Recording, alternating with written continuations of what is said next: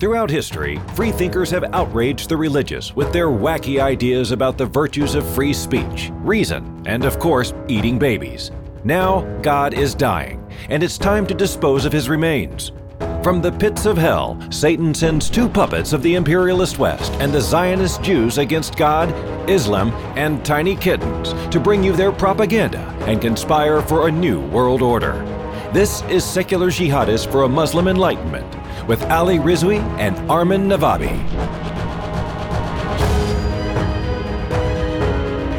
Welcome, everybody, to another episode of Secular Jihadists for a Muslim Enlightenment. My name is Ali Rizvi, and uh, uh, Armin Navabi is going to be back here soon. As you know, I'll just let you know that we went, uh, we had a, had a we, we were both in Amsterdam recently, uh, last weekend, and we just had an amazing conference there uh, that was organized by Maryam Namazie and the Council of Ex-Muslims of Britain, and it was called Celebrating Dissent. And there will be videos and everything that'll come out from some of the panels that we did. Armin and I were both on the same panel called "Comedy, the Sacred, and Islamophobia." So um, uh, we will. I'll, I'll send you more information about that. Armin should be back uh, sometime next week. Uh, so we're going to be going back to our usual formats of podcasts where both of us are going to be together. So um, that's great, but that doesn't mean that this episode is going to be any less. So this episode, we actually have. Um, I think this is a first for us. Uh, we are talking to, and this is not his real name, but we're talking to Zach, and Zach uh, is a gay ex-Muslim um, man who's living in Pakistan, a young man. He's 19 years old, so very young, uh, and he's uh, living in Pakistan. He's speaking to us from Pakistan. Uh, there are many things about him that you're going to hear in this podcast, but one of the most important things I want to say up front is the very first ex-Muslim podcast, a podcast coming out of Pakistan, right, uh, by an ex-Muslim, much less a gay ex-Muslim, is going to be uh, launched very, very soon by Zach, and and the podcast is called "The Sinning Skeptics." So we're going to talk about that. We're going to talk about a lot more. Uh, this is going to be a, a, pretty fascinating episode. So, uh, first of all, Zach, welcome to the podcast. Hi, thank you for having me on. And I, I keep on wanting to speak to you in Urdu, but you know this is for uh, everybody who speaks in English. A lot of our audience, so we're going to try to stick to English. But if I bust out into Urdu, just let me know, because it's, it's, very very comfortable. Uh-huh. So so uh, let's start from this. So so you're um, uh, a gay ex-Muslim who's in Pakistan, and to introduce you, I, I just want to say recently, I think it was uh, this month or last month in August, uh, Richard Dawkins shared a tweet that that you sent out, um, and uh, the tweet was this. I'll read it out to the audience. Uh, so this is from you, Zach. It said, "My timeline to where I am now." Devout Muslim to confused by hatred in Muslim community, to questioning Islam, to reading Islamic scripture, to being conflicted, to leaving Islam but believing in God, to realizing religion is man made, to questioning God, to Richard Dawkins, and then to agnostic atheists. So clearly, uh, Richard absolutely loved this, right? And he mm-hmm. tweeted uh, with a screenshot of your tweet, he said the Translations Project uh, which is the Richard Dawkins project to translate a lot of his books into Arabic, Farsi, Urdu, Indonesian. So he said the Translations Project is making a number of books available for free download in Arabic, Farsi, Urdu, and Indonesian. I hope this will contribute to more journeys and tweets like this one in the future. And then he quoted your tweet. Um, so, first of all, that that's pretty amazing. Uh, you've had uh, I, I mean, already I see uh, your work on social media, everything that you write about. It's so sensible and it makes so much sense, and I find it just incredibly inspiring. So, let's start from the beginning. What's your family background? How did you start up? Uh, you don't have to talk about your exact location in Pakistan or, uh, go into a lot of details, but tell us a little bit about yourself. Um, so I was born in Pakistan to not a conservative family my family is quite modern from a certain perspective, but when I was about five years old, my parents moved to the UAE, um, particularly Sharjah, which is a city in the UAE. It's neighboring to Dubai, for people who don't know. And mm-hmm. because of lack of job opportunities in this country and my parents had two kids, me and my sister, and they just he, my dad was just not earning enough, and we had to move to the UAE. It was in the UAE where my parents started, in a way, Islamicizing. They started becoming even more religious, and my mom went from just like no dupatta, no hijab, no veil to like dupatta, then a hijab, then an abaya, and then a burqa, and then niqab, and like covering her face and everything. Mm. And so um, we grew up in Dubai, and around three months ago, I moved back to Pakistan for university, and I've been here ever since. Yeah. So so your your mo- is your mother still very religious? She still wears the niqab and the abaya and the my my parents are super super ultra conservative which is a contrast to my family because my family um, they do follow religion and they do believe in religion but um, they aren't really that conservative and they're kind of against the whole extremist thing but my parents are borderline extremists because they belong to um, an organization in pakistan an islamic organization it's quite popular it's multinational um, should i take the name if that's okay absolutely. Yeah. it's called Dawat Islami, and they are Barelvi Sunnis, which are like very right wing Sunnis, and so, So, they're so yeah. Go ahead. so they're very extremist in their approach, and they have a lot of extremist interpretations. And I've been subject to that from a very young age. When I was younger, when I was like uh, 11, 12 is around the time my parents started really Islamicizing into this organization, and I was too Islamicizing into it because as a kid I was following what my parents did, and I was I used to attend their weekly ijtima, their weekly mehfils. Um, I used to wear the turban. I used to wear the Sunnah inspired dress, and I don't. I think I have pictures related to that. Maybe one day when I reveal my identity, I'll post them on Twitter or something. But I Inshallah. was, inshallah. but yeah, I was Uh. really Islamicized as, as a kid. yeah. So so you have uh, so, so your family is uh, so they're still away. They don't live with you right now, right? They're here on vacations, and they they go tomorrow back to the UAE. But yeah, they don't live with me anymore. And and how how is your relationship with your family now? Um, it's better when there it's a distance between us. Um, before coming to Pakistan, I settled things. I said, look, for our relationship to work, we are on the two polar opposites of a spectrum. You're extremely conservative and Islamic, and I am literally an ex-Muslim atheist who is also gay and who is liberal. So the only way for us to compromise, the only way for us to get along with each other is to compromise. I've been compromising you all these years, and it's about time you start compromising my beliefs as well. Oh wow! So how that? So you came out to them, and this again, you so your your your mother wears a full body abaya and she wears a face veil, and you Uh-huh. just you came out to them not only as an ex-Muslim atheist, but you came out as gay. H- how Only to my mom. only to your mom, so your Yeah. father doesn't know. My father doesn't know that I'm gay, but my father does know that I don't really practice Islam anymore. And how, how did how did your mother react to that? Not well.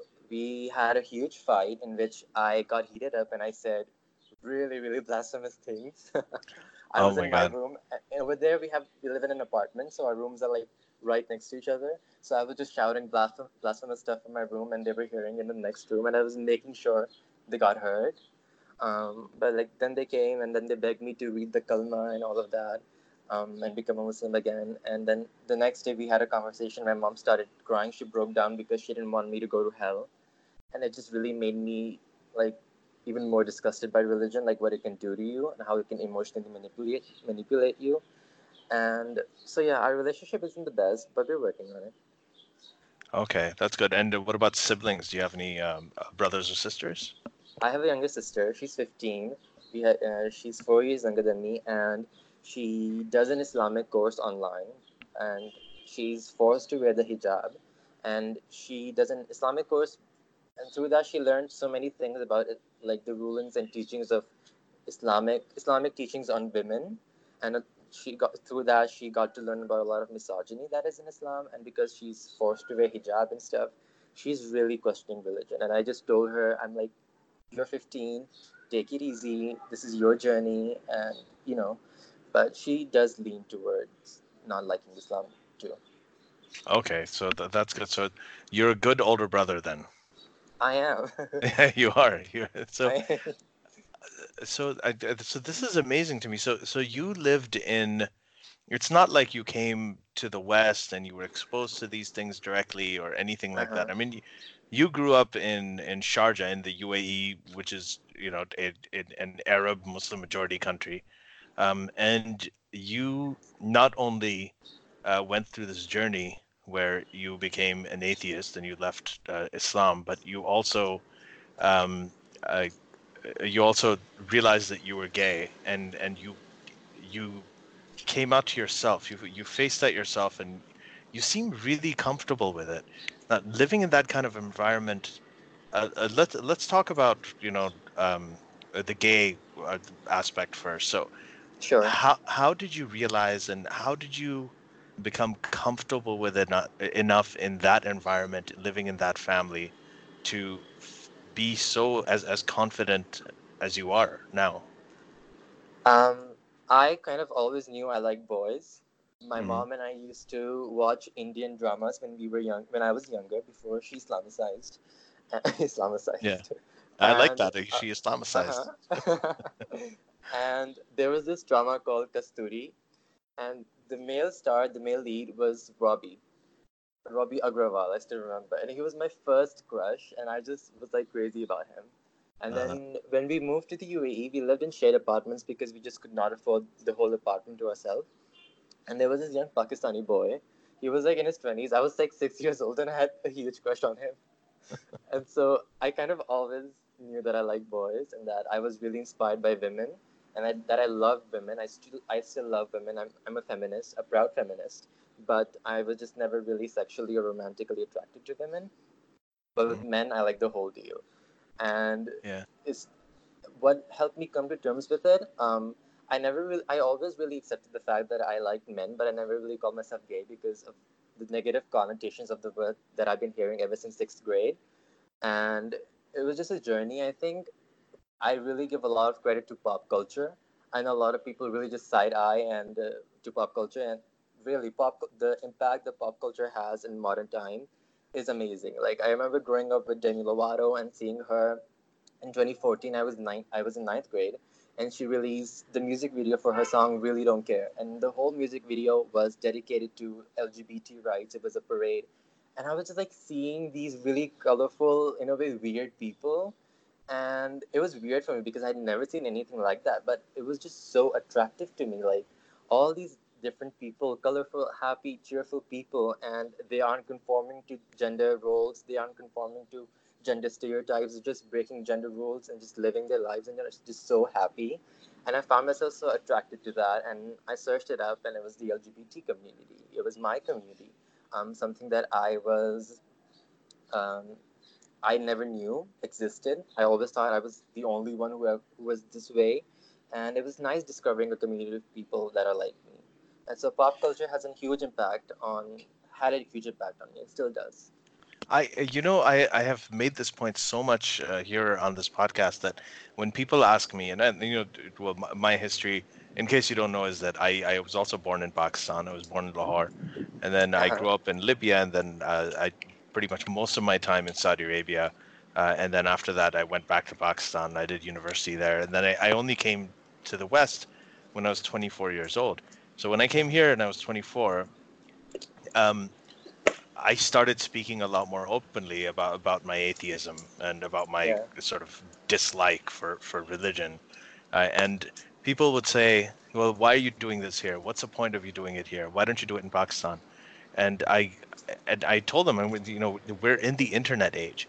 Like the changes that happen today, like we see them in Pakistan. And and one of my stories actually related to uh, the LGBT issue is that I, I remember in, in the 80s, I, I grew up when homophobia was absolutely rampant. I mean, uh, g- gay people were thought of as the same as uh, incestual people, right?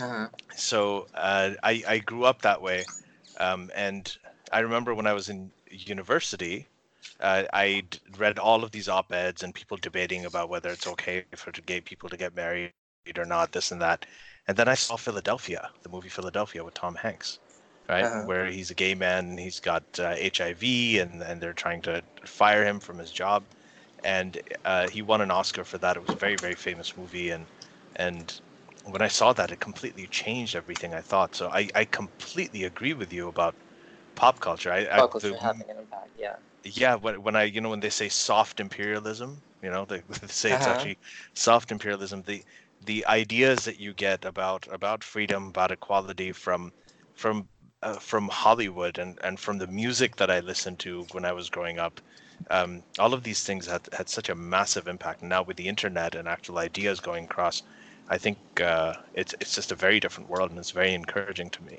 Um, Uh-huh. so yeah, I but but in in so in your case, uh, when you saw this, did you? Well, first of all, when you first realized that you liked boys and you liked men, did it feel? Did you feel guilty about it, considering you're just surrounded by? I mean, you know what it's like in schools, and you know what it's like in in families and societies like Yeah. the one in Sharjah. Did, did you feel guilty, or did you feel like there was something wrong with you, or, Not at that you were alone? No. Not at all. I was always really just like comfortable with it, and I and I love the fact that I was surrounded by boys. But the thing was like I, it was like I've always gone for older men, so like I never really had a problem with people in my class. I always just thought of them as friends and brothers, and never really had a crush on anyone from my class ever. Um, Yeah. and I think it's because we all grew up together as well, so like you don't really have those feelings for them. And I always just like had crush. Like when I was in eighth grade, I had a crush on an eleventh grader. When I was in uh, ninth grade, I had a crush on a 12th grader. So I was just kind of went for older men, and I was always really comfortable with it. And I loved that I was surrounded by boys, you know? Yeah, that, I mean that, that's that's really encouraging. I think it's Uh-huh. great that you thought that way. I I, remember I went to I went to an all boys school in for twelfth grade, uh, and it it was only boys and it was in Saudi Arabia. And I remember a lot of the guys there were, like they they used to make out with each other and everything, and it was considered like that was their way of rebelling. They thought it was cool, so it Yeah. seemed like they were very comfortable with just sort of uh, same sex physicality at least, you know, not Uh-huh. necessarily sexuality. So, so it is kind of Yeah. interesting how that happens. Uh, What about when you um, when you say that you know you heard the Demi Lovato song or you saw that video, and you looked up the LGBT community and you said, okay, this is my people. Uh, how did you feel then when you found? I mean, uh, th- there must have been some aspect of you feeling. D- did you think that you were the only one like that who liked boys, or did you sort of intuitively know that there must be other people like you? I legit thought I was the only one who had feelings like that. And whenever I had crushes on guys, I always knew they wouldn't like me back because I was the only one who was like that. Uh-huh. Um, so I never really went for anybody, anybody. And discovering the LGBT community was like such a re- relief that there are so many more people like me. And I initially I thought it was just like the gay community, like you can only be gay or straight. But then with time, I grew up. I learned about sexuality.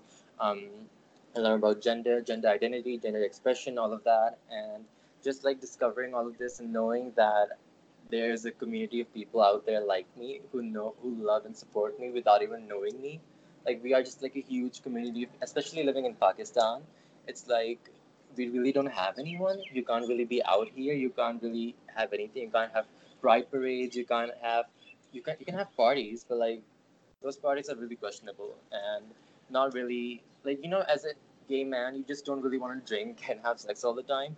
Sometimes Yeah. it's just like you want to be able to connect and socialize with other lgbt members of this country and we don't really have an opportunity like that here or in the uae and but it was just like really comforting to know that there is a community of people online to support me. Yeah, but when when you were when you thought that you said that you know you thought that you were the only one like this, like legit, and you didn't think there was anybody else like you, you you never. I I know you were comfortable with who you were, but you never felt alone. Did you ever feel like you were alone, or how are you going to explore this? How are you gonna? What's gonna happen in the future? Did you ever Um, have those I- feelings? I always did feel alone because I was always different. I was always picked on for being feminine, for liking feminine things.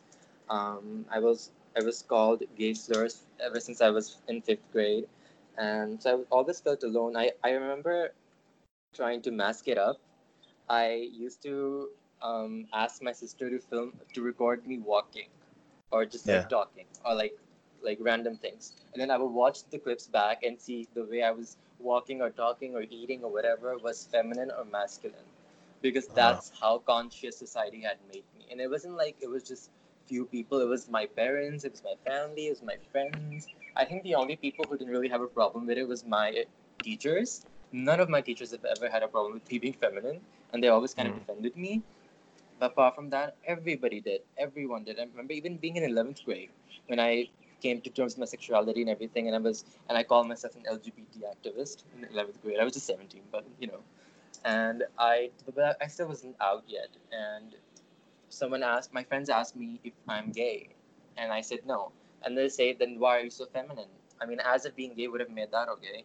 It's mm-hmm. like straight people can be feminine too, you know. And it was just like it was a constant thing that I, I dreaded going to school because there was something new every day. And I remember I dreaded Arabic class the most because in Arabic you have male and female pronouns for everything. So Yes. Whenever the female pronouns would come up, the entire class would point at me and make fun of me. And like I would just put on a smile, I would just like laugh it off, but inside I would be like, uh, like why did they have to do that to me? And so it was like something new every day and I was also, I remember being in eighth grade and my friend telling me like one when are you gonna mask up? And the other was like, Oh, by twelfth grade he'll change and stuff like that. And I'm just looking at the face, I'm like, why can you not accept me for the way I am? Like I'm not harming anyone. Yeah. How, how how did you overcome that? Um Like the, it's how did it because kids are kids are cruel. I mean, kids are cruel enough as it is, even if you're not gay. Um, and you on top of that were sort of you know you had that quote unquote sort of feminine appearance, like you know the behavior and all of that. How how did you and when people would poke fun at you, how how did you sort of uh, how did you overcome that and become kind of the way that you are today? I think when I accepted myself for who I was. Before I was like when people used to make fun of me and call me out, I used to agree with them that I, I'm supposed to be masculine. I'm a boy and I'm not supposed to act this way. And hence the video recording and trying to fix myself. I used to like I started putting hands in my pocket because I was so conscious about the way I walk. So it just it became a habit. I couldn't I could never walk without taking hands out of my pocket. And it was just like I agreed with them. I agreed with society. And the moment I accepted the moment I matured, I grew up, I accepted myself for who I was. I knew there was nothing wrong with me. Um, that's when I overcame this. And I just built a thick skin because when you go through it from a very young age, and I mean a very, very young age, when you're too young to understand any of it, you eventually do get over it and you do build a thick skin. hmm There's a uh, I don't know if you've been following these a lot of the uh, Muslim parents who have been protesting in Birmingham. I have Uh. Yeah, so the, all the primary schools and they're saying that uh, you know that we should not teach our kids any of this uh, Uh-huh. stuff about you know g- uh, gay pe- and all all they're really doing all the schools are doing is they just want to teach Yeah. kids that you know some kids have two mothers some kids have two daddies and that's you know the, because they're in class with these kids right there's a Yeah, lot of these kids yeah. so th- they should know that that's actually something that's normal even if Uh-huh. it may not be the norm it's still Mhm. normal and I, I'm hearing you say that you know since you were six years old, since you were five, I mean you, you knew these things. Um, do you think that would have helped if, I, I, like, uh, uh, do you- do you think do you think it's important for kids to be able to normalize this from a very young age? It is. It's definitely so important because I definitely would have needed that support as a young gay kid. Um, it would have been a lot easier for me growing up if I was taught from a very young age that I was normal, that my feelings were valid and natural, and that it's it's okay to feel the way I feel. And it, it thing is like when you grow up in this society as a gay kid, you never really grow up. You start living your teens in your adult life because you never really got to live your teen years. And Mhm. so I think I would have grown up in a normal pace as the other kids. But one good side to this would be that I matured a lot earlier than a lot of the other kids in my class. And so it, it made me stronger, it made me more compassionate, it made me more liberal, more open minded. And I think had I not got through all of that, I would be I would not be here today because I would still be a Muslim, maybe an extremist one, because of the kind of family that I grew up with. It was things like these that made me really appreciate liberalism and freedom and liberty, and eventually secularism. Yeah. So so how how much did I guess you're already kind of hinting towards that, but how much did realizing that you're gay or or, or being gay, how much did that have to do with your journey when it came to uh, leaving religion and, and going against the kind of religious upbringing you had? Um, why I left Islam had a lot of reasons. Being gay Mhm. was one of the major ones, but it wasn't really that major because as a gay Muslim, I was actually really content with my sexuality and religion because I just didn't pay mind to what religious scripture said. I just believed that my Allah, my God, my Creator loved me for who I was. He made me the way I am. And if people are using His name against me, I know that He's the one who understands me because Allah was my best friend. Um, when I was so alone, I felt like I didn't belong anywhere. I didn't have any friends. I didn't have people who liked me because I was just a bit different. I confided in Allah and I believed that He was my best friend because He understood the way I was. And Mm. so I didn't really have a problem being a gay Muslim. I was really content with my sexuality and religion. But the difference between me and some people is that I actually outgrew my imaginary friend. Yeah, yeah. And and what do you think? I mean, I I met um, you know one of my favorite people and a really really good friend, uh, Jimmy Bangash. I, I don't know if you know about him. He's a I love him. He recently followed me on- Twitter. I was fangirling so hard. he's yeah he's the, he's the absolute best. I just spent like a, the whole weekend with him in Amsterdam, Uh-huh, and it was a total uh-huh. blast. He's just one of the most amazing people. He's been on this podcast twice. So for for those who don't know or who may have missed those episodes, uh, Jimmy Bangash is a very sort of out and proud, super articulate. Um, he's he's a gay British Pakistani um, uh, LGBT activist and uh, ex-Muslim uh, who is based in the UK, and uh, you know it's just it, it's interesting. I, I was asking him uh, about sort of a similar thing that you know you have ex-Muslims who are uh, you have gay ex-Muslims who reject religion because they feel like the religion discriminates against them, and then you have also Muslim LGBT uh, people, uh, especially here. There's many LGBT Muslim groups uh, that uh, think I, I that say a lot of the things that you said, uh, you know, about your past when you believe that Allah made me this way, um, that uh, you know Allah loves us the way that we are, and so on. So, so is there? Do, do you think there is any hope of the sort of ex-Muslim LGBT uh, people and Muslim LGBT people working together? Uh, because there seems to be some animosity between the two. There does, and I, I hope so. I hope so because I, I love all LGBT people. That includes Muslim LGBT because I came out through an a Muslim LGBT account. I have to shout them out on Instagram, the Queer Muslim Project. They are Mhm. India based, and I Yeah. came out through their post. And weird thing was that I had already left Islam by that time, but I still wanted to come out through them because they were just so supportive of me. And I've most of my followers on Instagram are Muslim LGBT or Muslims who are secularists, and so I think there definitely can be work done between the two. I know there's a lot of animosity and everything because a lot of Muslim LGBT don't like stuff like Allah is gay or Muhammad is gay or stuff like that. It really Yeah. offends them, which is just Mhm. like I could care less because we're gonna do it anyways. But I think there definitely needs to be like a roundtable talk and uh, a Mhm. virtual roundtable talk and let's come to terms because at the end of the day we're all lgbtq members and we are fighting persecution and oppression and we have to work together Yeah, well said. So, uh, so let's just move on to uh, the timeline that you posted, the one that was shared by Uh-huh. Richard Dawkins.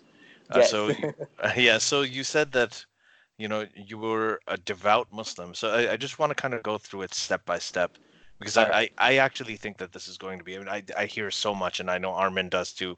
Uh, we hear from so many young, um, sort of questioning Muslims and closet atheists and closet freethinkers a- around the world in, in all kinds of Muslim majority countries.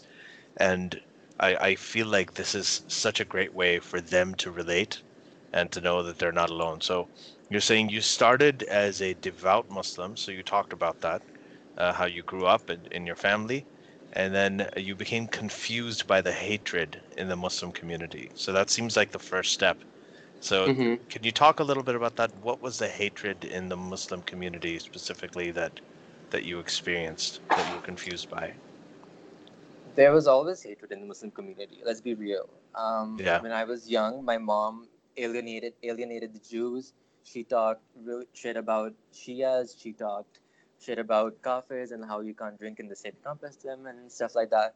So there was always hatred in the Muslim community, and there is a lot of hatred in the Muslim community. Of course, not every Muslim is like that, but in overwhelming numbers in Muslim majority countries, people still believe in all of these things. They won't express it, but they do believe in these things. My, I think I started taking it seriously when I saw on Twitter. I was still Muslim, and I was back then. My account was a Demi Lovato fan account, Yeah. and and I saw a tweet from a Muslim. Um, it was from it was someone who quote tweeted uh, an LGBT Muslim account who were celebrating Pride, and they said like a really homophobic tweet, and they were Muslim, and I was just like, it's just one Muslim, and I saw the likes and retweets, and it was in tens and thousands, and so many people agreeing in the comments. Like, of course, we can respect someone as an individual, but we oppose their LGBTness and stuff like that. It was just like so messed up, and I was just so conflicted by it, and I just like for the first time I didn't pay it really mind because it was like the first thing, but then I discovered Muslim Twitter, and the whole thing, the whole that whole part of Twitter is just messed up. Muslim Mm. Twitter. I, call, I called them out a few days ago because they were coming for one of my followers, and I was like, uh, "Hold on, like, bitch, let me get you." And uh, Yeah. and I just discovered Muslim Twitter, and they're just so obsessed with misogyny and sexism and double standards and homophobia and all of that. And I was just like, it made me question why is this so much hatred? Because it made me think about all the hatred that is already existing in the Muslim community apart from homophobia, like of Shias, of other Muslim minorities, of Ahmadis, of um, Kafirs, of Murtads, of apostates, of all of that Of women. and I, Yeah. of women, of course. And I was just like, where is all of this coming from? It, it cannot be Islam. And I Mhm. just started Googling, and what I found was just atrocious. Yeah. And, and so, so yeah, to talk, talk about that a little bit. So you started Googling. What did you Google and what did you find? I remember I was on Quora. Quora is an online website in which like people ask questions and then you answer. It's extremely popular. It's like the modern Yeah, the- Yahoo Answers. Q U O R A, right? Q- Yeah, Quora, Quora. That site. Yeah, yeah. Mhm. Uh-huh. And I remember reading on that how one white guy said that uh, punishing, uh, leaving Islam is punishable by death in Islam. And I was just like, this is just like some random white guy who has an anti-Muslim propaganda. And I was like, Mhm. let me, like, he said it's in the Hadith. Let me, like, really just Google the Hadith. And I Googled the Hadith, and there were two Hadiths. One was like how you can, you cannot kill anyone unless they have murdered someone or they have done another thing. And the third reason was like if they had committed apostasy. And I was like, well, this is kind of vague. And then there was the second hadith, which is like, whoever changes his religion, execute him. And I remember just like finding a lot of these hadiths and eventually a lot of verses. I remember reading your book, and it was, I think, chapter seven that dealt with um, The Quranic of the- verses. Quranic verses and taking them out of context and like what the Mhm. right context is and how you argued that for one specific verse. Um, you give the example of what if the United States president said this? Like it would never. Basically, your point was that no matter what context you add to this, it would never be okay to say it because it is hate speech, and it was Mhm. just like stuff like this is- that really disgusted me and made me sick to my stomach. And for a long time, I was just like, I compromised. I kind of ignored, and I came to a point where I was like, you know, I can follow the religion without really believing in all aspects of it. But then eventually I just became too disgusted by it as I kept on discovering it, and eventually I left. Yeah. So, so you're saying that uh, so you know you went to so you see this hatred in the Muslim community. You start questioning Islam. Um, you start you know reading the scripture and like going into it and and really looking at the uh, the the backgrounds behind a lot of the verses and the hadith. And then uh, you became conflicted, but then you went through this phase where you said you left Islam, but you believed in God, and Yeah. that that spoke to me because that is actually something not a lot of us talk about but i Mhm. went through that too i became sort of uh, for a while i said maybe i can just be a quranic muslim you know I'll just go with the quran i'll Uh-huh. hadith uh, but then there was a time when i i was uh, i left islam but i thought that there's there there's probably a, a god but you know it, he can't be writing all these books and all these religions so Mhm. And and I I'm, I'm I'm kind of still I mean not necessarily God but when it comes to like a higher power a higher intelligence it could be laws of physics could be anything Um, Yeah. I'm, I'm still sort of agnostic about that, 50 50, but when it Uh-huh. comes to religion, I'm essentially atheistic, like 99.9%. And Uh-huh. so I was wondering, was was that a phase for you, or where are you on that now? It was definitely a phase for me. I'm very firm in my agnostic atheism right now. Um, Yeah. The thing was that I was like, when I left Islam, I was like, well, there has to be a God. There has to be a creator. Like, how can you expect me to look at this nature and this, like, just like take the structure of a tree, for example. It's just so breathtaking when you really, you know, think about it. And Yeah. like, how can it, how can not all of this have a creator? So they must have had creator. So now that I had left Islam, I was like, okay, well, should I look into other religions and see what they say? And I did. I looked into Christianity, Judaism, I looked into Hinduism, Buddhism, all of that. Buddhists don't really have a god. And Yeah. it attracted me for a while, but then whatever. And then eventually it was like, I'm giving so much time and my mind to all these religions, but I kind of realized that I didn't give any time to the non religious.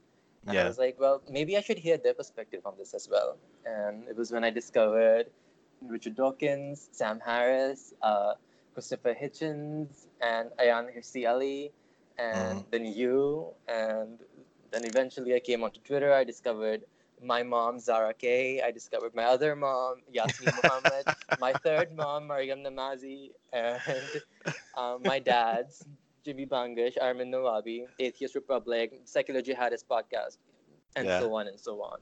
And eventually I just became an agnostic atheist. I love it, and here you are on the Secular Jihadist podcast, huh? I just cannot, like, I remember this reading is- your book. It's just so surreal. Like, I never expected that I would be on a podcast with the author of the book that really just changed my life. So, like, I- I'm really, I mean, really grateful for you.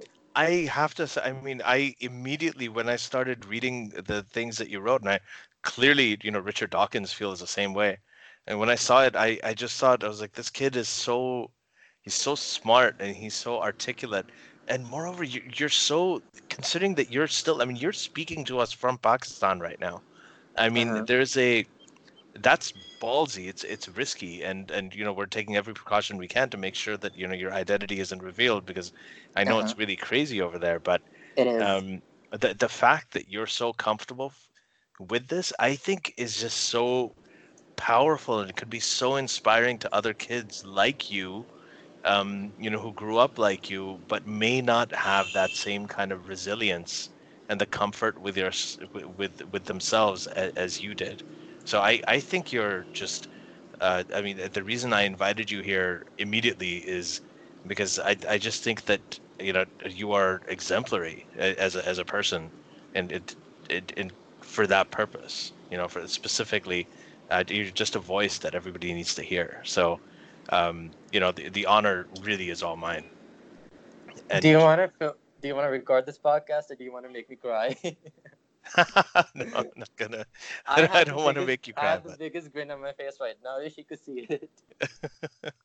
No, no. so you know what? Hopefully, hopefully we're gonna meet one day, and uh, we're gonna We get you. We're gonna do whatever we can to get you over to one of these conferences and actually, actually speak because I know I, I we've been talking. I mean, Armin and I have been talking on this podcast and with Jimmy and with with others about how this this really is the front. I think that uh, seeing um, just all, all of these heroes in the LGBTQ community uh, come out from Muslim majority countries, and Mhm. you know, of course, you know, being an ex-Muslim, not to diminish that at all. I mean, we all are familiar with all of the risks and and all of the dangers that people go through just doing that. But to do that and also be uh, LGBT and come out, I, I think th- it's a very powerful thing, and and it creates a dilemma for a lot of Western liberals here. You know, where where I live in Canada or in the United States, is uh, Uh-huh. th- there are a lot of sort of Western liberals who I, I'm allied with. I mean, these are my friends, these are my people,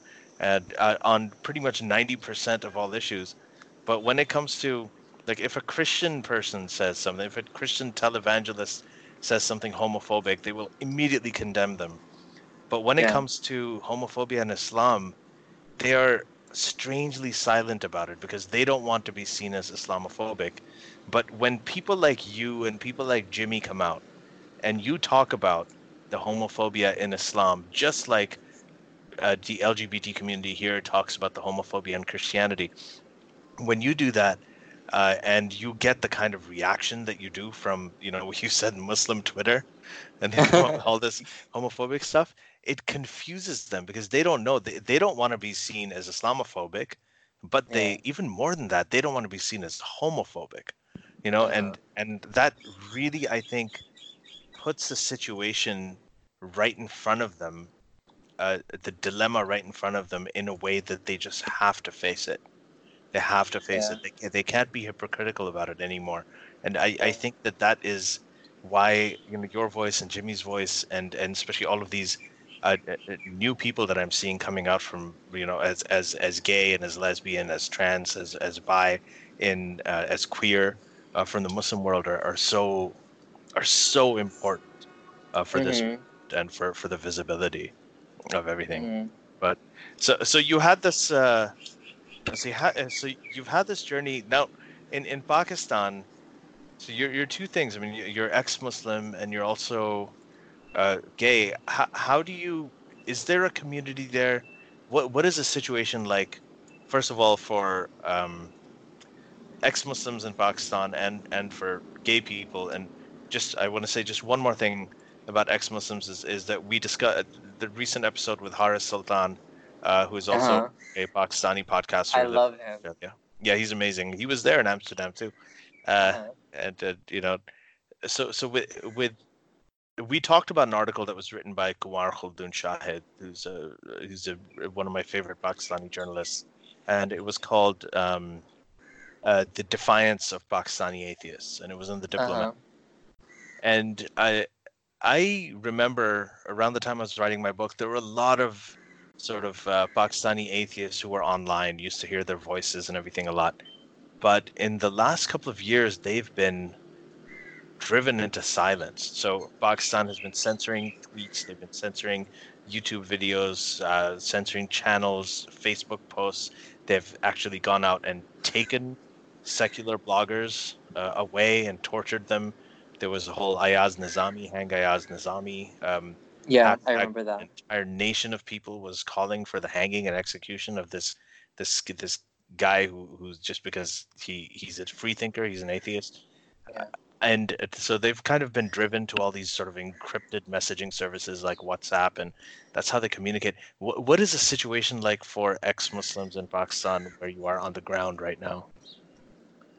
As far Um, I remember I remember this crackdown happening back in 2017. It was under the Nawaz Sharif government. Mhm. Um, but it was it was more to do with the armed forces than it was with the government. Um, most of the people who were in a way abducted and the infamous line taken for 72 hours on trip um, Yeah. were mostly people who were they were against the army and spoke against the army. Um, and free thinkers and atheist bloggers were just kind of like um, what what can I say? They were like another another kind of people, another group of people who were taken and abducted. But the main was the people who were dissenters of the army, and it was basic. It, it says that it was under the Nawaz Sharif government, but you know, in Pakistan, the civilian government has less say than the armed forces here, and so I remember that happening, and I remember Ayaz, uh, Hang Ayaz, was trending in Pakistan, and it was one of the things. I was 17, I think. Yeah, I was Mhm. 17, and it was it really disgusted me because I, I never really liked atheists. I never really liked what they stood for. I always thought they were really hopeless and like, how can you not believe in a god and like, don't you have a life or anything? And but I never really condoned that. I was like, well, you can't hang people just because they are free thinkers and they have different perspectives than you. So I've been in Pakistan for only three months, and so far there really isn't an ex-Muslim community here. If there is, I've heard I've heard from a friend of mine. Well, an ex-friend of mine, he stopped contacting me because the uh, because I became really popular on Twitter and he was fearing his safety. So Mm. Uh, his cousin said that in some universities here, there are people who are openly atheist and people who have like all these. They have atheist forums. They have private discussions. They have these small groups. So I think stuff definitely happens here. But since I've been here only for three months, I really don't know that much. But in Pakistan, everything happens, whether it's um, booze or drugs or sex or atheism or atheist uh, conventions, not really conventions, but like um, uh, meetups or LGBT parties. Everything happens here. It's just it's all underground and it's all hidden. And as long as you don't catch the attention of the authorities, who you could really just bribe away, to be honest, it's not that difficult.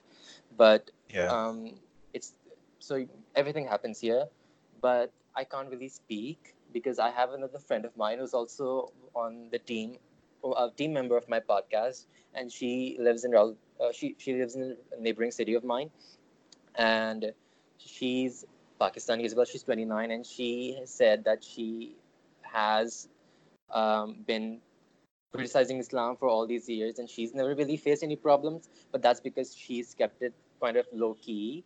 With me, it's like I've just been very blunt in calling Muhammad Yeah. a pedophile and saying burn the Quran and stuff like that. Like I get I get hyper sometimes. Uh-huh. Um, and she was just like classing me on how since you're gonna live in Pakistan, you can criticize Islam, just stay low key and don't be so blunt. But I never really listened to her.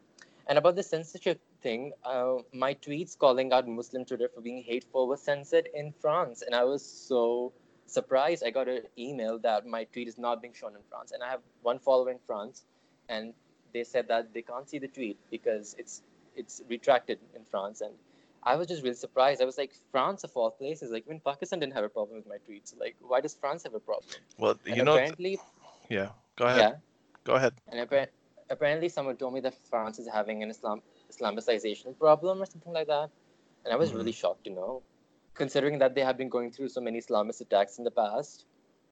They've been Yeah. more careful. Yeah, it is tough. I mean, France is uh, sort of um, facing. There's a big conversation happening in France right now because, I mean, that's obviously the place where you, you had the Paris attacks. That you know that you had the Charlie Hebdo shooting.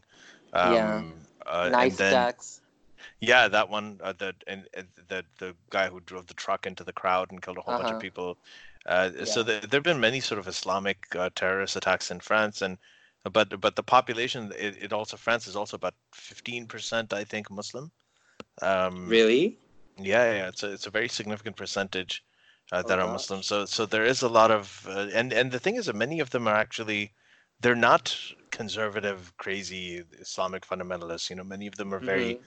very very liberal and they're uh, so so there's a big mix of things. So France is a complicated Mhm. thing, but I completely agree with you. I mean, this is to censor for France to start censoring Mhm. tweets. I mean, you know, France introduced the the hijab ban in public places. France Yeah. also, I mean, their whole version of secularism, laïcité, they call it. Right? That that's uh, it's it's a much more it's a much stronger version of secularism where like secularism in the U.S. for instance is just separation of religion and state. Um, uh-huh. but it allows for a, a lot of religious freedom. But um, secularism in France is is much more. It has more of an anti-religion bent, uh, not just strict separation of religion and state. So, I, a, a lot of times, I mean, I, I've seen like uh, some of my tweets, some of uh, you know Armin, especially some of his posts. Uh, it's Pakistan that actually goes to Twitter and says that uh, can can you make this invisible to people in Pakistan? But I've I've never heard of that happening in France. So that's actually um, that's outrageous. Actually, it's ridiculous It is. that it's happening. I remember one of Haris Sultan's videos being taken down on Pakistan on YouTube, and I saw his tweet about that. So I Yeah. had an idea. So like when I got the email, I was expecting something like Pakistan or, or a Muslim majority country, and when I saw France, I was just really taken aback. Yeah, th- this is am- amazing to me. I, I don't understand with Haris especially. I mean, Haris is doing such amazing work, and he he he Mhm. is really the only sort of uh, ex-Muslim atheist who's broadcasting in Urdu. Like, Yeah, he has regular Urdu. He had Hamza Ali Abbasi on on for two episodes. I watched that, and I just cannot stand Hamza, but like I watched the video because of Haris. Yeah.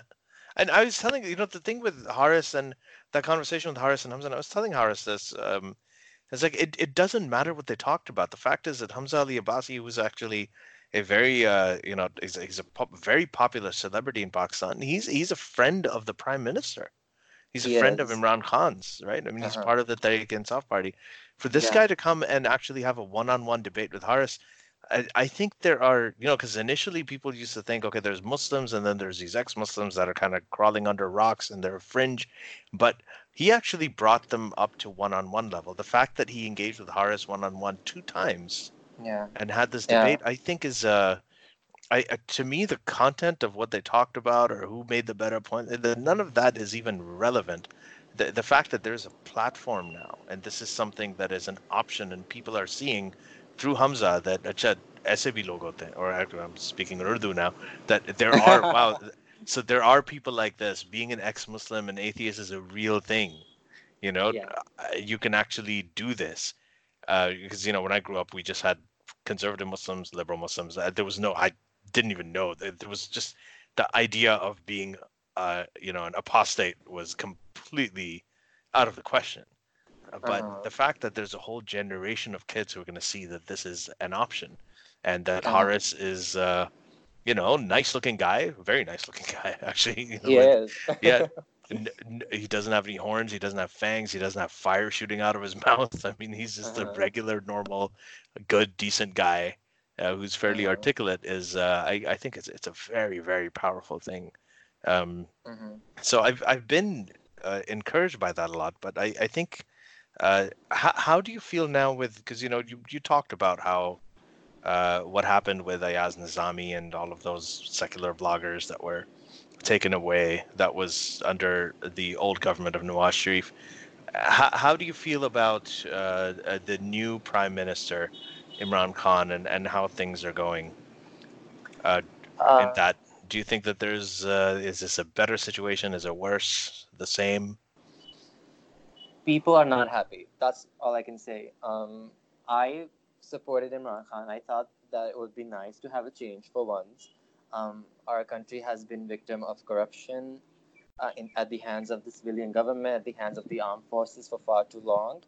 And I was naive enough to believe that it would stop with Imran Khan. Um, it's it started with his Islamist inspired speech, like his uh, Riyasat Medina. He wants to have a state of Medina. And to be honest, I don't think he means it in a really conservative, extremist kind of way. Mm, I think if his version of Riyasat Medina is just having equal rights for minorities, where people are treated equally and have access to basic facilities. Um, but the economic situation in the country is really bad right now. My one of my uncles was saying that my family is like mostly Nawaz Sharif because my uh, grandfather was a famous media personality of Pakistan, and Mhm. he had ties to Nawaz Sharif. So most of my fam- uh, my paternal family is uh, quite pro Nawaz, but a few here and there in my maternal family and paternal family are uh, pro Imran, and they said that the situation might get better because um, right now the government has like the they have the burden of the previous government's mistakes and they have to sort that out for them to have new reforms and everything so i'm Mhm. just like i'm just like watching it i'm just like can we please have one government complete a term we have we have never had a prime minister complete a term this was like Yeah. the first time in pakistan's history that a sitting government passed their government to another one without a military coup in without military intervention, yeah, I Uh-huh. know. Usually the And so military would come in and overthrow the civilian government, but there was a, Uh-huh. this was actually a transfer of power from one civilian government Uh-huh. to another. Yeah. Uh-huh. Yeah. So like, can we let the guy complete five years? Can we like see what he does? Mhm. And so yeah, I'm just watching. I used to like Imran Khan. It's not like I, I hate him or anything. I I'm naive enough to still have hopes from him, but maybe he will deliver. It's just something about him that I like. And I, I really like the 90s and early 2000s Imran when he used to speak up against the army, when he used to speak up against the treatment of Ahmadis and stuff like that. Um, I think he has to kind of.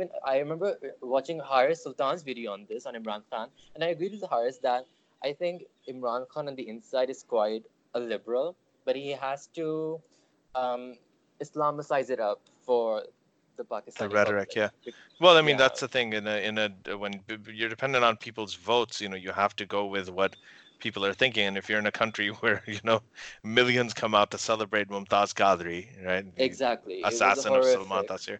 So, uh, Uh-huh. so you have, um, And what's interest, I find it interesting that he talks about the Riyasat-e Medina. And for those who don't know, the Constitution of Medina is when when uh, Muhammad um, uh, made the Hijri, it's called the Hijri, the transfer from Mecca to Medina. Uh, he started a constitution there. He made a treaty with the Jews uh, who were in Medina at the time. That later on went to bust, but uh, he he uh, essentially talked about protecting the rights of minorities. So I think that is a kind of thing that Imran Khan seems to be uh, wanting. He he's idealized and he's like interpreted the Constitution of Medina very very liberally of course. Mm-hmm. Uh, and he always gives the examples of Norway and Sweden and all these Scandinavian countries, which have amazing uh-huh. systems, and and they're all secular. They're like the most atheistic countries yeah. in the world, uh-huh, with the lowest are. crime rates and the highest sort of uh, standards of living and happiness index uh, reports and everything. But he always talks about, well, those you know that is what the real Islam is, and so I I don't really know what he's up to, but but how, how is it for uh, atheists now? Like you know you had you had uh, sec- the, all of the secular bloggers that were taken away by uh, you know during Nawaz's time. Do you think that uh, Imran Khan is uh, probably more open to, uh, I guess, not doing that kind of thing and not cracking down on atheists like some of the previous civilian administrations have? I know he's been censoring the media quite a lot, um, mm-hmm. but that's mostly censoring opposition. Um, and not really religious opposition, but just like political opposition. So right. I hope he doesn't do what he what the previous government did when they had a 2017 crackdown on atheist bloggers and um, dissenters of the army. Um, mm. I I don't know. I can't I, I can't speak for him, but I because I've been here for only three months and yeah I I know I'm more, probably asking yeah. you too many questions that are beyond like what I'm just curious to uh, yeah no. I, I, yeah but I mean, I'm just discussing in my mind. I'm just yeah. thinking out loud that, you know, for Hamza Ali Abbasi, who's a, a friend of Imran Khan's, to come and engage yeah. with, you know, a prominent YouTube atheist, I yeah, I found that really encouraging. Connect, you know, uh-huh. considering uh-huh. that. And I hope uh, we can have that conversation in Pakistan. I hope we can normalize dissent, as the ex MNA says, like normalizing religious dissent. And I hope we can have that in Pakistan. And it will take decades. Yeah. Um, but it might happen. It might. Yeah, you know what's funny is that uh, the generation of Imran Khan that grew up, and I know my, my father and my uncles and everything in Pakistan, there was an uh, a lot of them were very comfortable. They they were open atheists because mm-hmm. the, you know socialism and Marxism and communism was a very big thing. You know there, there are many sort of liberal elite uh, Pakistani uncles now, right? Uh, yeah. You wouldn't call them dad, I guess. In your case, you would call them grandpa. Grandpa. yeah, yeah. So a lot of the, these grandpas, these baby boomers, were uh, open atheists, and they used to talk about it in school. It was, it was very different until you know the Ziaul Haq time came by, and that's when uh-huh. everything became a lot more Islamicized. So I don't know. Like I, I, I share your optimism, but it's a very cautious kind of optimism. Exactly. And what do you think about? Uh, so I, I know you've been there for for three months, but I guess also talk a little bit about uh, maybe your time in Sharjah, uh, connecting with other LGBT members, you know, people in the LGBT community. I, what has your experience been like for that? To what role has been organic? To what role? Uh, to, to what if, to what extent has the internet uh, played a role in it? Um, or is it is it possible at all? Is it something that you find risky? Um, I give all credit to the internet. It was through the internet that I connected with the LGBT community, not just in the UAE but worldwide. I don't think I really connected with any queer person from the UAE because I was still living there, and even though I was out, I still didn't. I like you know living in the same country. It's a small country. Everybody knows each other, and so I just didn't want to be a target of harassment and bullying. Right. So I made a lot of LGBT friends in the US, in the UK, and then eventually I discovered a whole community of LGBT people in Pakistan after I came out through the Queer Muslim Project post. And I made mm-hmm. another post um, on another account. They're called Needless Opinions on Instagram. Um, they're a friend of mine. And uh, I came, I wrote another uh, post for them. And even through that, they, I connected with a lot of Pakistani LGBTQ queer secular people in Pakistan And so Mm. it was all because of the internet. Was it risky? My pics are out there. My pictures are still out there in the public. The Queer Muslim Project has like 12 to 13,000 followers, and the Needless Opinions has like 1,000 followers. So it is risky, but hey, like I've never shied away from anything.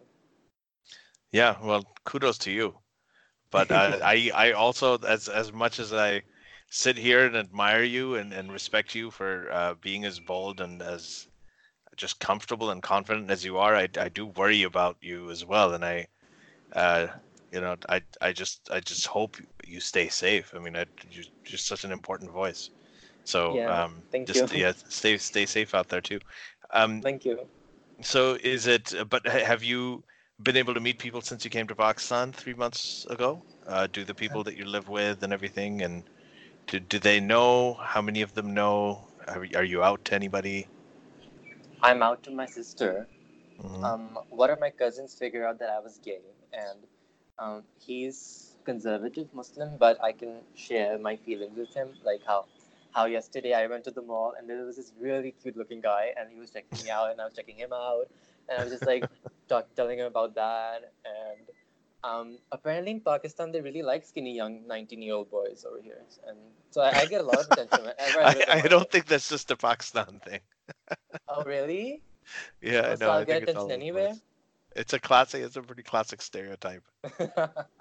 so Yeah, I, get, I I get a lot of attention here. So I used to I, I tell him everything and I just like share with him.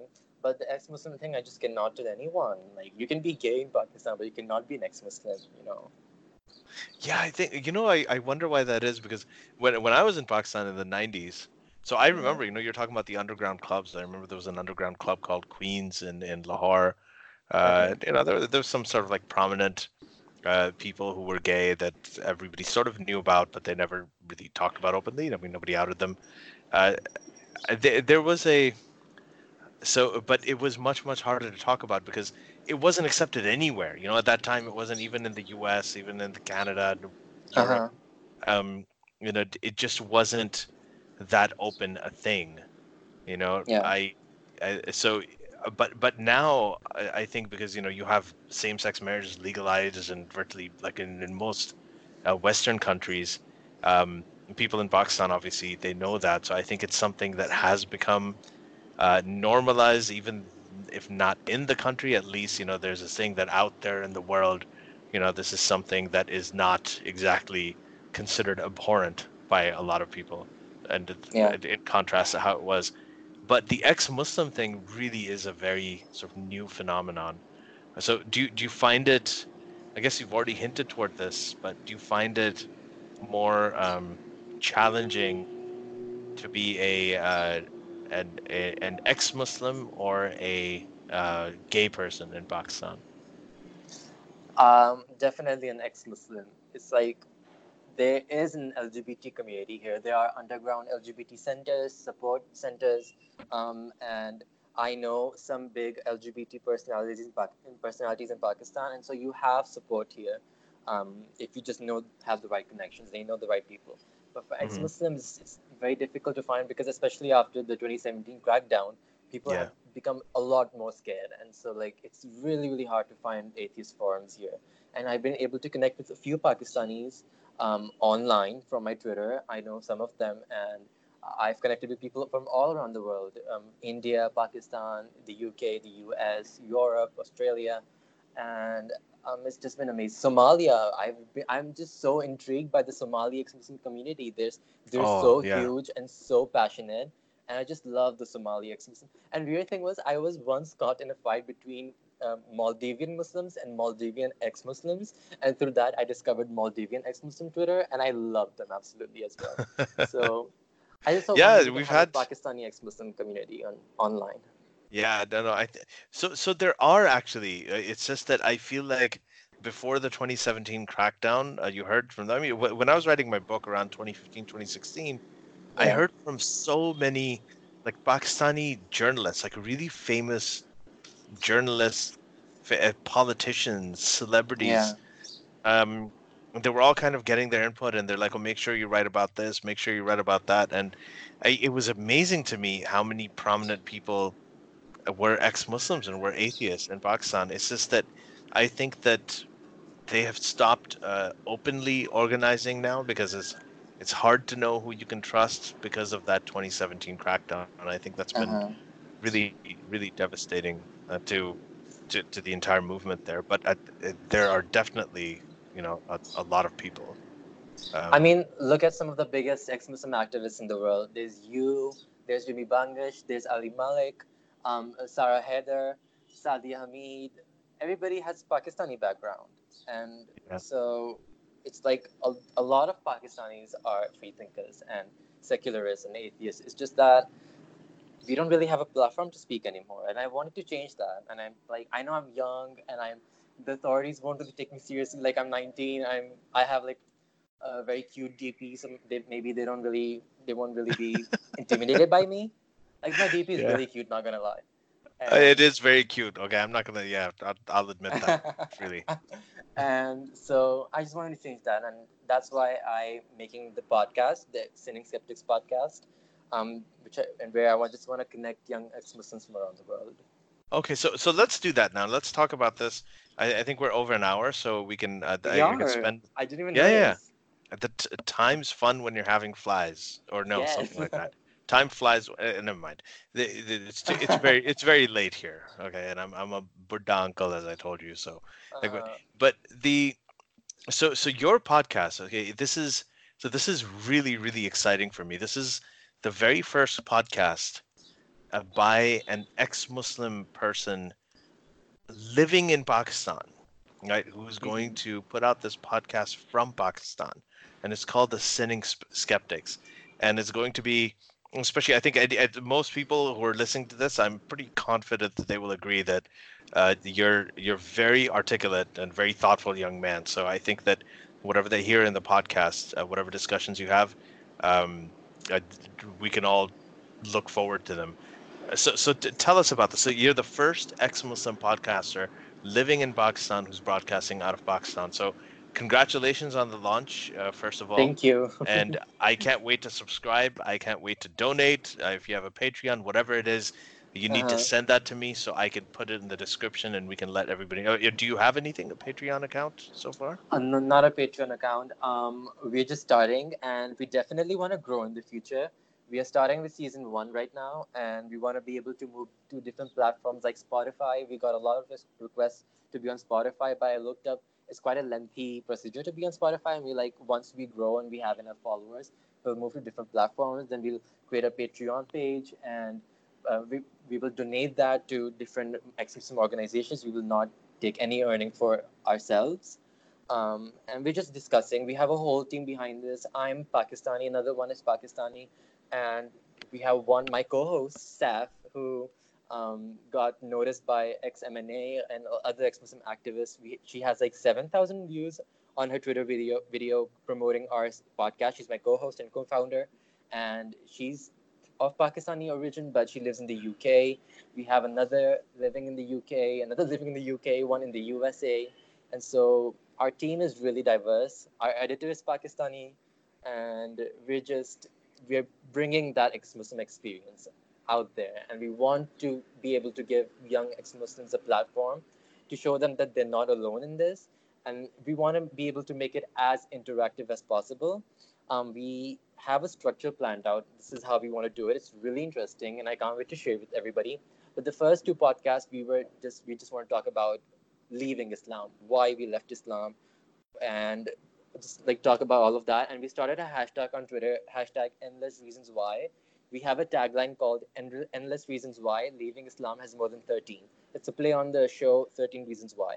Yeah, yeah. and and we, we started a hashtag and we want we asked people to send in their stories or their tweets on why they left Islam and we're gonna definitely we got a lot of tweets. I remember like in a few hours when I tweeted that we didn't get we got one reply and I was to my team I'm like I give up like we are not gonna go anywhere we are flops like I cannot do this I'm disheartened and like then Faye retweeted um Yasmine Mohammed retweeted and we got some replies and then we got a lot of replies and I was like oh my god we are trending hashtag Yeah. and we got Yeah. a lot of replies now, and we're so excited because we want to share ex-Muslim perspectives, and we just want to make it as interactive as possible, making sure every ex-Muslim person in the world gets to be on our podcast somewhere or the other, so that they're Yeah. out there. And we already there's this one person who contacted me. He's he's Turkish and he lives in the uh, United States, and he is opening a blog soon about secularism, atheism, and Islam. And he asked to be on, and I'm like, we will love to have you on as, as a guest. And we already have so many requests pouring in, and we're just so so, so excited about this project. Well, I mean, I'm getting excited just hearing you talk about it. I mean, it seems like you really have your shit together. I mean, you have a whole team, and I, I would just suggest that you know this what you're saying about the Spotify process and the iTunes Uh-huh. process. Uh, make sure it goes on iTunes. Start the process. Don't worry about waiting for like a large uh, uh, follower count. If you need donations or anything, uh, let us know. Um, there are many of us out there who would be more than willing to help you um, with the finances and everything else that you need. Um, Mhm. But just get it out there. Make sure you at least get the process going for all of the different platforms for it to be on, so that Uh-huh. people can access it in in as many platforms as possible. Because you, you know what it's like nowadays, right? You have these reporting. Uh, mass reporting happening. You've got algorithms, so the the only Yeah. way we can actually stay afloat is that if Facebook But- removes you, go to Twitter. If Twitter removes you, Uh-huh. go to Facebook, go to YouTube, and you, you just have to go wherever uh, it's it's okay and just do your best to get it out there. But um, I th- I think it's going to be excellent. Uh, I'm going to subscribe to it. I'm going to listen to it. I I'm looking Yeah. forward to hearing all Uh-huh. of these voices uh, coming up, and it seems like you really have a good team together. But uh, uh, one one question for you is that do you want to um, do you have a plan to actually do this in Urdu as well at all, or any any kind of Urdu projects just yet? All right. Before I answer that, um, my team, my not my team, my co-founder Saf, she specifically told me to tell this that the entire team absolutely loves and adores you. So the thing is, um, if they're listening right now, none Yeah. of them except Saf know that I'm on the secular jihadist. I told them that I'm going to be on a podcast, and none of them know that it's today and that I'm filming right now. And Uh-huh. let alone that I'm with Ali Rizvi and on the secular jihadist. Only Saf know, and because she kind of figured it out. Um, so they're gonna be really excited and surprised, and they just want to let you know that they are absolute fans of yours, and like you changed lives with your book. So, Now, like, see, thank that you now, for you- that. Now you're gonna make me cry. Like this, this is, and uh, well, I mean, this is this is why we do what we do, and this is so gratifying to hear it. I mean, I just uh-huh. I I don't I don't know what to say, but thank you very much. like a dad son moment. Uh, it is well, I guess it is, isn't it? It's like a son moment. now Yeah, coming back to your question, um, in Yeah. Urdu, I don't know. We have so many options. We have so many ideas, and we want to. I was talking to Sarah the other day. She's like, in the future, we want to have our own convention. You know how they had the Celebrating Dissent convention in Amsterdam. Yeah. One day we will have our own convention. We'll invite all the big ex-Muslim activists and everybody, and we just have a lot of dreams and we have a lot of ideas. We just want to take it step by step, and we want to be out there as much as possible. And now that you um, advise us to be on different platforms, just like get the process started. I hope they're listening. Hi team, I hope you're listening. Let's get it started.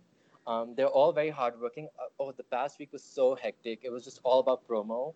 And when this awesome without Allah hashtag was going to trend, um, Yeah. Saf, the genius that she is, she's like, um, we were going to actually reveal the project a day or two later, and she was like, I let's how about we somehow because we're gonna get a lot of attention if we join in within this hashtag and reveal our project.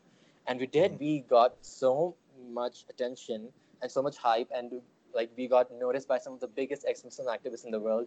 Yasmine Mohammed tweeted about us. Zara Kay tweeted about us. Yeah. Ali Malik tweeted about us. J- Jimmy Bangash, Imtiaz Shams, they retweeted us.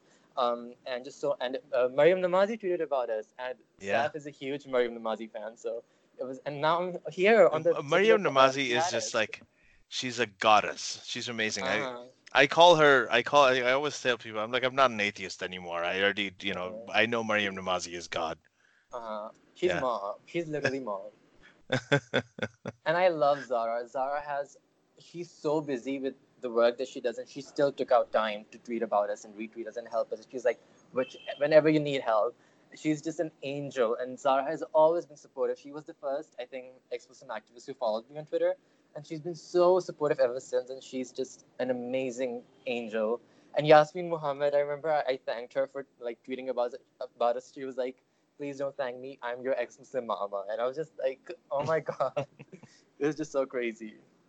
No, I, I'm I just like love so this. grateful for all this love and support from the entire. This is community. sort of continuing now. So the thing is, you know, what what was amazing about Amsterdam is is that um, so, so we all went there, and I could, you know, so you know, everybody you mentioned, like most of the people you mentioned, uh, Zara was there, you know, Muhammad Syed, Sarah Haider were there.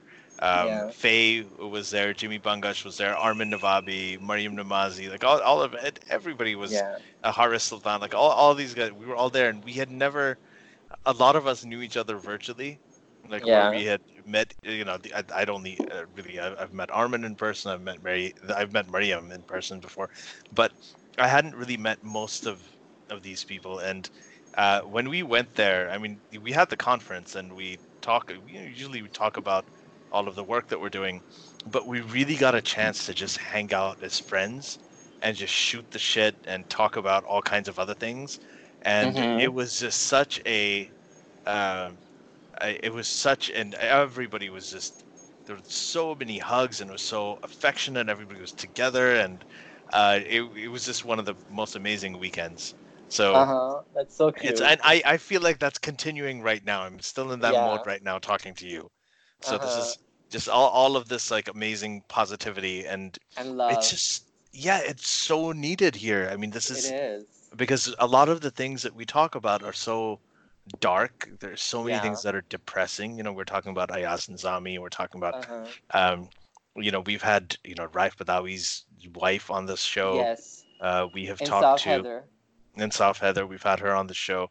Uh, we've heard so many like devastating stories, uh, and it was just for a change. It was just good to see all of these people that have come from really, really tough backgrounds and overcome such tremendous adversity and abuse and ostracization, and and and all of these people just coming together, smiling, laughing. Uh, you know, having fun. It, it was like a family reunion. You know, you're meeting people or all of these people who thought that they'd left their families now you know have a whole new family and uh, you know they're just I, I think it's fantastic. And i think that with your podcast and everything that you're doing you're just going to continue that. And this really is the next step man. I mean it's the next step to to bring a more hope and positivity and optimism into the to the future for this. Yeah. so. Thank you so much. yeah yeah man. I, so much coming from you. No, it means that I am just I'm I'm having so much fun just talking to you, and uh, like I so uh, I will I haven't actually uh seen a lot of the tweets unfortunately that that, that you guys did, but I want to promote this as much as I can. Um, Yeah. I know that all of us that you've mentioned, uh, we will all be very very happy to get involved. Um, if you start a Patreon, if you can if you can send it to me so that we can have this in the have it in the description whenever you get it going. Um, Sure. we're going to get that and and we're, we're all going to subscribe and that's how we are so uh, we'll help you in any way we can but i think this is phenomenal work so Thank you but- so much. but back to the question i don't know if you answered it did urdu Oh, the are, are Urdu you thing. Oh, yeah. are you planning We to do any any of this work in urdu Um, I was saying that we're taking baby steps at the time. We don't have anything in Urdu plan because um, most of our because we have we are aiming at a global audience, you know, at the moment, and so English is a universal language, and that's why we're doing it in English. Um, but hey, maybe one day I will aim it at just Pakistanis because I want to be able to connect Pakistani young ex-Muslim and um, free thinkers in this country. So yeah, I mean, I'm also working on an LGBT organization in Pakistan. It's not my organization. I'm uh, I am just a part of it, and we are opening membership really soon. And we're just like really excited to do that. So I have the podcast. I have this LGBT organization. It's Lahore based. I'm not Yeah. in Lahore, and but Mhm. um, still I have connections in Lahore. I have so many friends in Lahore, and uh, I have connections in my city as well. And so we're just really excited to get this started. And yeah, I'm just gonna keep myself busy and because I really needed to. Um, I just did not have a great last month. I came here for university, and it just didn't kind of happen because there were just a lot of reasons, and Mhm. I was just like really in a dark place. Not just because of university, but it was a lot of other reasons. And now I'm making sure that I keep myself busy because it is just so good for my mental health. And Yeah. I'm just really excited about this podcast, the LGBT organization. And hey, thanks for the suggestion. We I might do something in Urdu in the future. I think that'd be great because I think Haris uh, Haris has been doing podcasts in and he's he's had a lot of success with it. Um, for Uh, people who are listening to this, any patrons, once we get to 500 patrons, we're going to actually start uh, translating a lot of uh, our shows that we've done uh, into Urdu and Arabic and Farsi, Malay, uh, Persian. Uh, well, I mean uh, Farsi, I guess. Yeah, all, all of these, uh, all the different languages. Uh, so we- also hope to do that, and I, I think that that really is a sort of natural progression with the success of all of these podcasts and all of these interviews that we've had recently. I think that's Yeah. great. Uh, I also wanted to, for the audience, talk about the "Awesome Without Allah" hashtag. This is a Yeah. this is a uh, campaign that was started by ex-Muslims of North America. Uh, when we were there, uh, they had uh, gotten billboards out in Atlanta, Houston, and Chicago, like huge billboards, uh, talking about uh, ex-Muslims, how you know one in four people raised Muslim in the United States have left uh, uh, Islam, according to polls, recent polls. Incredible. Yeah, and uh, the the tagline is "Godless, fearless, ex-Muslim." and uh, these huge billboards went out uh, you know all over these big cities. Uh, they've been getting a lot of attention and loads and loads of uh, uh, ex-muslims have started coming out and making little videos uh, with the hashtag awesome without allah. So if you haven't checked that out already uh, you should check it out. You, there's really some amazing stories and amazing content there. So um, yeah that, that's one thing um, so the last question uh, i don't want to keep you for too long um, uh, but uh, what do you see in i guess we've already talked about this a little bit but how do you see the future? I guess you've talked about your ideal future that you want to see but uh, just in terms of realistically where do you see things going with the ex-muslim movement with uh, lgbtq people from uh, the the muslim world like what is your view and your hopes for the future I I think the more that ex-Muslims in the West speak up against Islam is gonna put more pressure on Muslims living in Muslim majority countries, and they're gonna want to reform. They're gonna wanna want to reform Islam and not really reform Islam, but make it a little less intense than it already is. Maybe Mhm. become less homophobic, like less misogynistic, because like you have people literally saying that Islam is a feminist religion already because there's so much backlash from the ex-Muslim community in the Western secular countries, exposing Islam for being homophobic, misogynistic, and all of that, yada yada.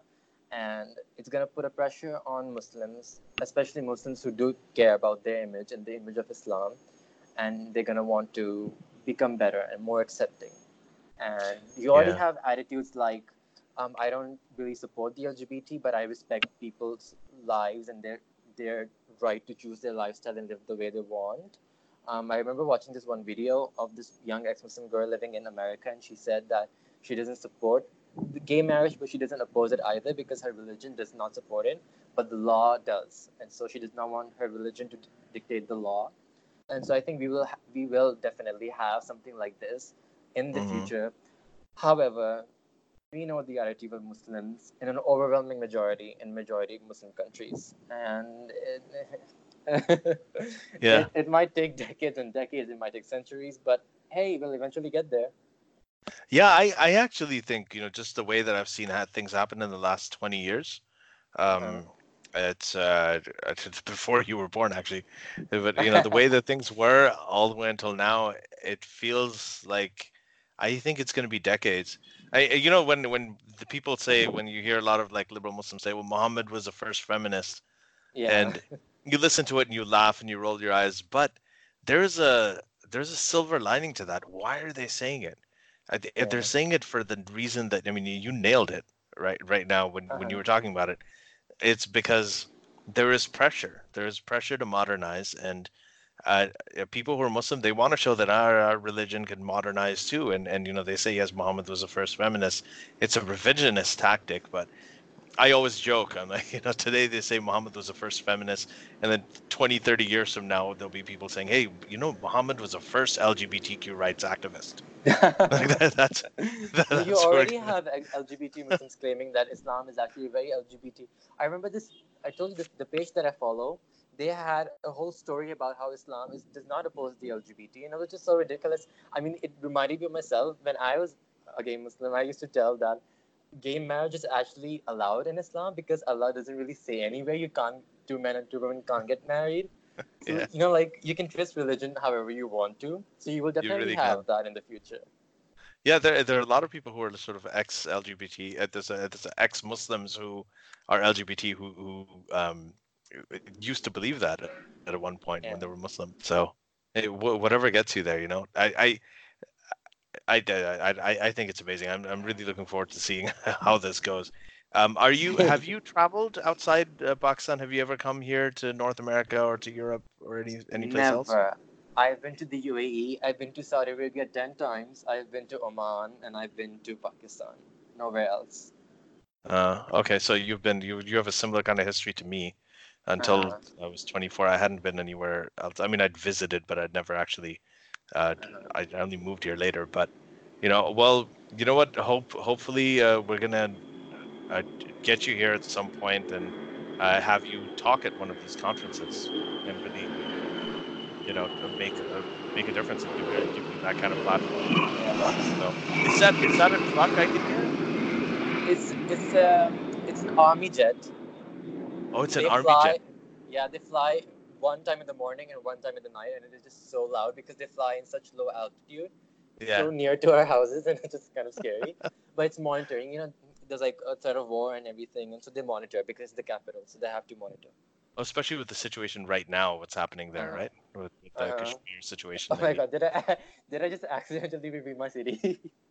Huh? did I just I accidentally re- reveal my city? Hopefully it'll be fine. If you feel uncomfortable with it, let me know and I can no, no, I can I'm take fine. it. I'm fine with it. If Yeah. y'all are listening and y'all are in my city, hit me up. I want more exclusive friends, Uh-huh. And so I'm fine Yeah, with it. I don't think yeah, I don't think uh, you're gonna have any uh, issues finding friends.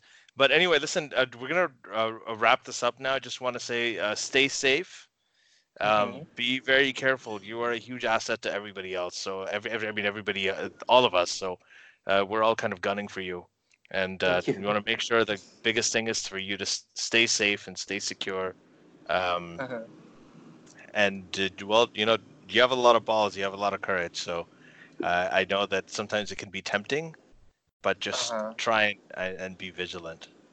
Yeah, you're right. Yeah. Thank you so much. Hey, thank you.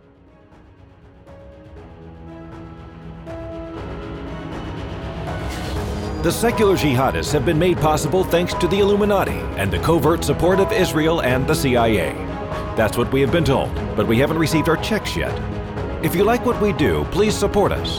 Share the podcast with your friends. Write and tweet us with topic and guest suggestions. Or head over to secularjihadist.com and give a dollar or more for exclusive access to live video. Have your questions read and answered on the air, and more. Till next time, may the flying spaghetti monster be with you.